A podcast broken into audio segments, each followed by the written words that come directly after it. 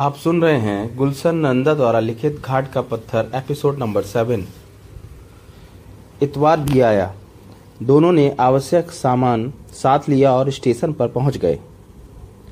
माला पहले से ही उसकी प्रतीक्षा कर रही थी। उन्होंने एक कंपार्टमेंट बुक करवा लिया था। दीपक को यह देखकर आश्चर्य हुआ कि सागर भी उनके साथ जा रहा है।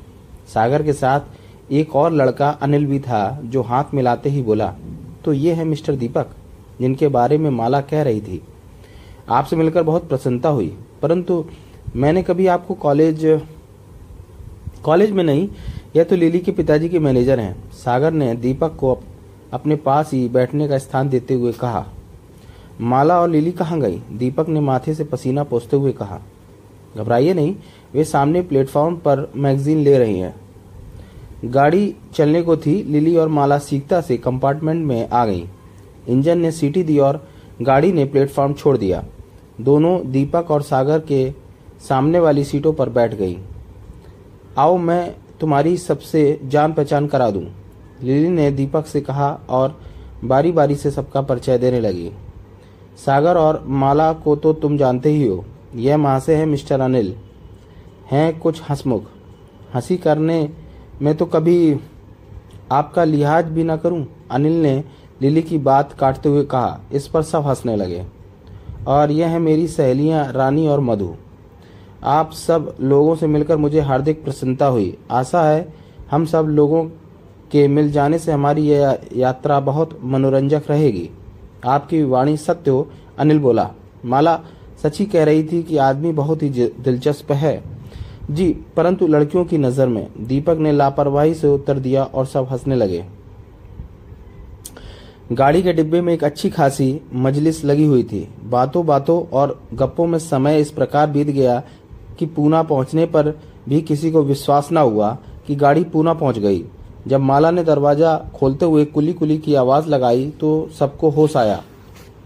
गाड़ी से उतरकर सब माला के मकान पर पहुँचे। मकान क्या था? एक बहुत बड़ी कोठी थी।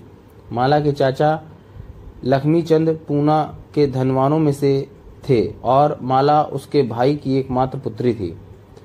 सब अतिथियों से मिलकर लक्ष्मी चंद प्रसन्न हुए। जलपान करके सब तैयार होकर घुड़दौड़ के मैदान में पहुँचे। दीपक को उसमें कोई दिलचस्पी न थी, परंतु सहयात्रियों के कारण उसे भी इसमें भाग लेना पड़ा। लाखों मनुष्य एकत्रित थे। कोलाहल हो रहा था।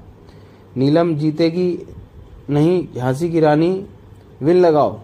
नहीं प्लेस यही आवाज़ें चारों ओर गूंज रही थी। रेस समाप्त होते ही सब कोठी लौट आए। चाय पहले से ही तैयार थी और भूख भी सबको लगी थी। आते ही सब चाय पीने बैठ गए। एक बात कहूँ, आज्ञा है? दीपक ने माला को संबोधित कर, करके कहा, अवश्य। लिली ने मुस्कुराते हुए उत्तर दिया, याद है, आपने एक दिन वादा किया था? क्या? माला ने आश्चर्य भरे स्वर में पूछा, गाना सुनाने का? ओह मैंने सोचा ना जाने कौन सा वादा। बहुत अच्छे समय पर याद दिलाया। अनिल बोला, हम तो सचमुच भूल ही गए थे कि माला गाना जानती है। सबने उसकी हाँ में हाँ मिलाई और माला को भी कब इनकार था। कुछ ही देर में ही वह पियानो के साथ बैठी दिखाई दी और उसने गाना आरंभ कर दिया। गाना समाप्त हुआ। सबने तालियाँ बजाकर माला के गाने की प्रशंसा की। इसके बाद मधु ने एक छोटा सा नाच दिखाया। संध्या गहरी हो चुकी थी और रात की गाड़ी से दीपक को वापस मुंबई लौट जाना था। वह जाना तो न चाहता था, पर विवश था। वैसे तो लिली भी सवेरे की गाड़ी से पहुँच रही थी, परंतु दीपक को ऐसा ही जान पड़ता था, मानो वह उससे सदा के लिए बिछुड़ बिछुड़ रहा हो। दीपक, एक बात सुनो, लिली ने उसे कुछ दूर ले जाते हुए कहा, माला उसके समीप आती हुई बोली, क्यों? कोई प्राइवेट बात है? नहीं तुमसे क्या प्राइवेट बातें हो सकती हैं? लिली ने माला के गले में बाहें डालते हुए कहा और दीपक से बोली, दीपक, एक बात कहनी है। कहो। देखो, डैडी से यह ना कहना कि सागर और अनिल भी हमारे साथ थे। क्यों?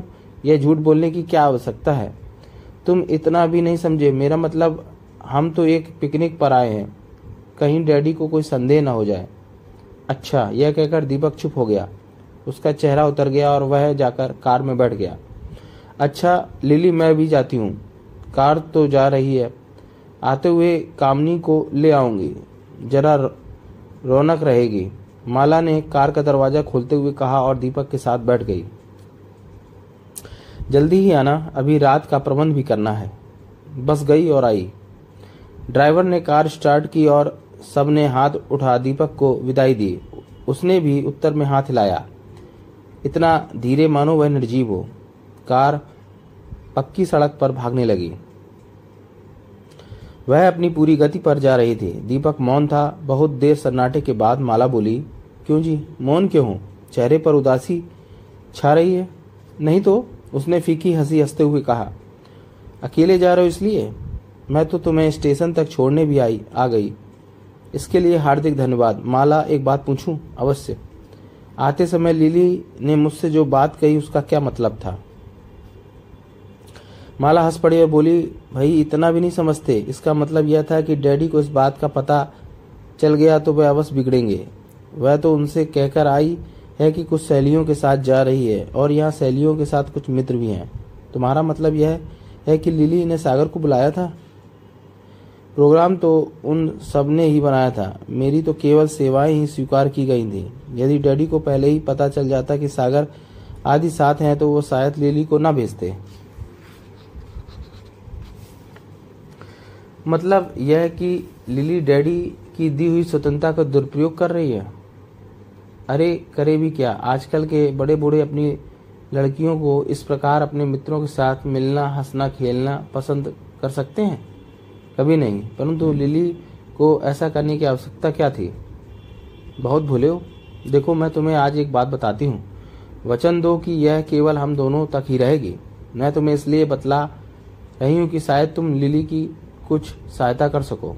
तुम्हारा मतलब? उसने व्याकुलता से पूछा, लिली सागर से प्रेम करती है और बस माला मैं समझ गया। दीपक ने माला के मुँह पर हाथ रखते हुए कहा, उसके माथे पर पसीने की बूंदें आ गईं। उसके सिर में चक्कर साने लगा। वह यह क्या सुन रहा है? उसे अपने कानों पर विश्वास ही ना हो पाता था। उसने कांपते हुए स्वर में माला से पूछा, क्या यह सब सच है? क्या तुम्हें मुझ पर विश्वास नहीं? तुम तुम काँप रहे हो? यह तुम्हें हो क्या रहा है?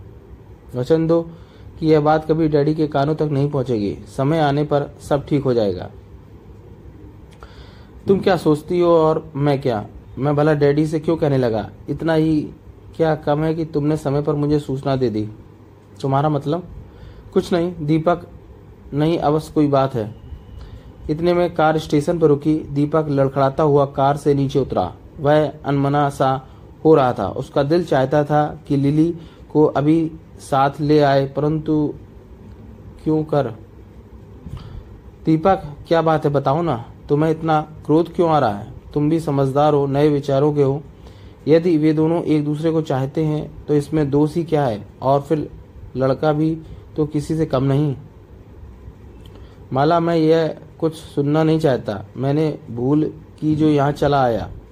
और मैंने भी भूल की जो तुम्हें यह रहस्य बता दिया। नहीं, ऐसी कोई बात नहीं। तुमने तो किसी गिरते हुए को बचा लिया। मैं तुम्हारा मतलब नहीं समझी। क्या करोगी समझकर?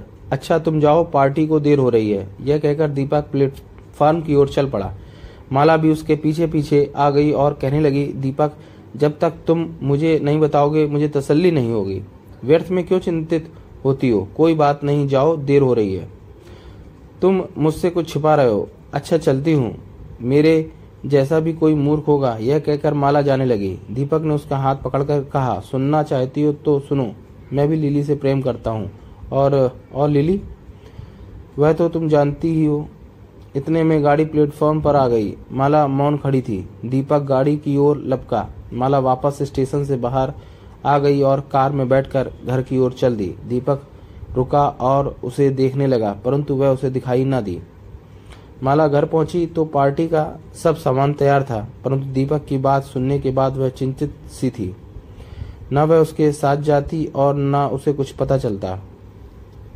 आवश्यक वस्तुएँ नौकरों के सिर पर उठवाकर वे सब साथ वाले बाग में पहुँच गए। चांदनी अपने पूर्ण यौवन पर थी, पास ही नदी बह रही थी। सागर और लिली बोटिंग के लिए चले गए। अनिल और रानी आइसक्रीम बनाने लगे। मधु, अनिल का मुँह का बाजा लेकर उसे बजाने लगी। माला का मन किसी बात में भी न लगा।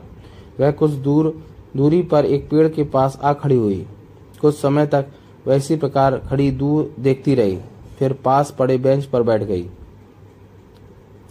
वह सोचती रही कि कैसा अनोखा प्रेम है, जिसमें दिन रात एक दूसरे के निकट रहने पर भी एक जल रहा है और दूसरे और दूसरे को उसका पता तक नहीं। जरा देखूँ आइसक्रीम तैयार हुई या नहीं। हाँ हाँ अवश्य देखो। यदि हो गई हो तो हमारे लिए यहाँ भेज दो। यह कहकर लिली बेंच पर लेट गई। उसने अपना सिर सागर की गोद में रख दिया। सागर उसके बालों से खेलने लगा। दीपक के आने से कुछ मज़ा किरकिरा सा हो गया था। इसलिए तो उसे रात की गाड़ी से वापस भेज दिया है। लिली, तुम तो बहुत चतुर हो। उसके सामने तो मैं इस प्रकार डर डर कर तुमसे बात करता था, मानो वह मुझे खा ही जाएगा। हो तो डरपोक ही ना, प्रेम करना है तो फिर डर कैसा? तुम तो जैसी डरती नहीं। तुम भी तो उसके सामने भीगी बिल्ली की तरह बैठ जाती हो। करूँ भी क्या? घर के भेदिए से डरना ही पड़ता है। दोनों हंसने लगे। लिली, वह देखो तो सामने कौन आ रहा है। सागर ने लिली का सिर अपनी गोद से उठाते हुए कहा। लिली घबराकर उठ बैठी। पर एक परछाई दूर उनकी ओर बढ़ती आ रही थी। लिली भयभीत हो उठी। कुछ ही देर में वह परछाई उसके समीप पहुँच गई। परछाई एक पुरुष की थी जो कोट पतलून पहने थे। उसके पास आते ही लिली घबरा गई। उसकी ज़ुबान खिंच गई और उसके मुँह से एक शब्द भी ना निकल सका। दीपक सामने खड़ा था। सागर ने कुछ संभलते हुए पूछा, तुम गाड़ी में, जी, परंतु गाड़ी मेरे पहुँचने से पहले ही छूट गई। अथवा यह कहिए कि भाग्य को तुम्हारा इस पार्टी में भाग लेना ही स्वीकार था और हमारा आकर्षण तुम्हें यहाँ तक खींच लाया। जैसा आप समझे, आपका आकर्षण कहिए या मेरी ढिठाई। अच्छा तुम लिली से बात करो, मैं सबको सूचना देता हूँ। यह कहकर सागर चला गया। लिली अभी तक गुमसुप सी उनकी बातें सुन रही थी। उसने संभलते हुए अपनी साड़ी का पल्लू ठीक करना चाहा, परंतु दीपक ने उसे खींचते हुए कहा, क्यों? इसकी क्या आवश्यकता है? मुझमें और सागर में क्या अंतर है? दीपक ने अपना मुँह लिली की ओर से फेर लिया, यह आज तुम्हें क्या हो गया है? कभी कभी यह जंगलीपन सवार हो ही जाता है, विवश हूँ। शायद तुम्हें हमारा इस प्रकार अकेले बैठना पसंद नहीं।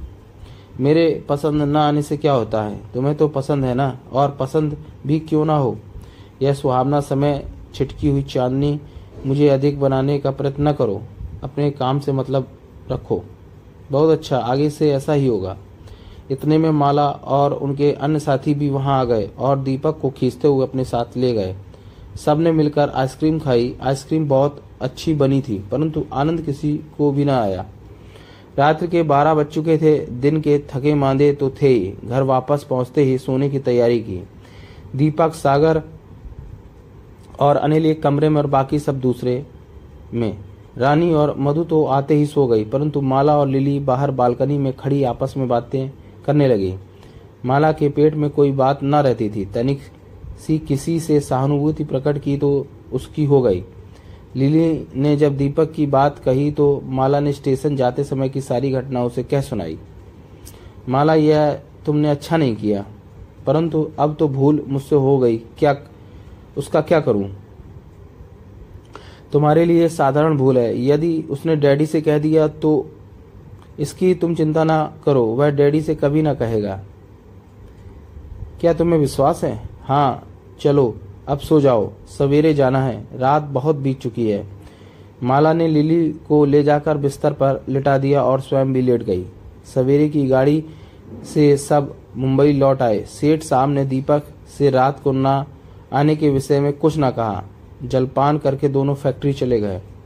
लिली के कॉलेज की छुट्टी थी, वह रात की थकी हुई थी, उसने अपने कमरे का दरवाज़ा बंद किया और सो गई।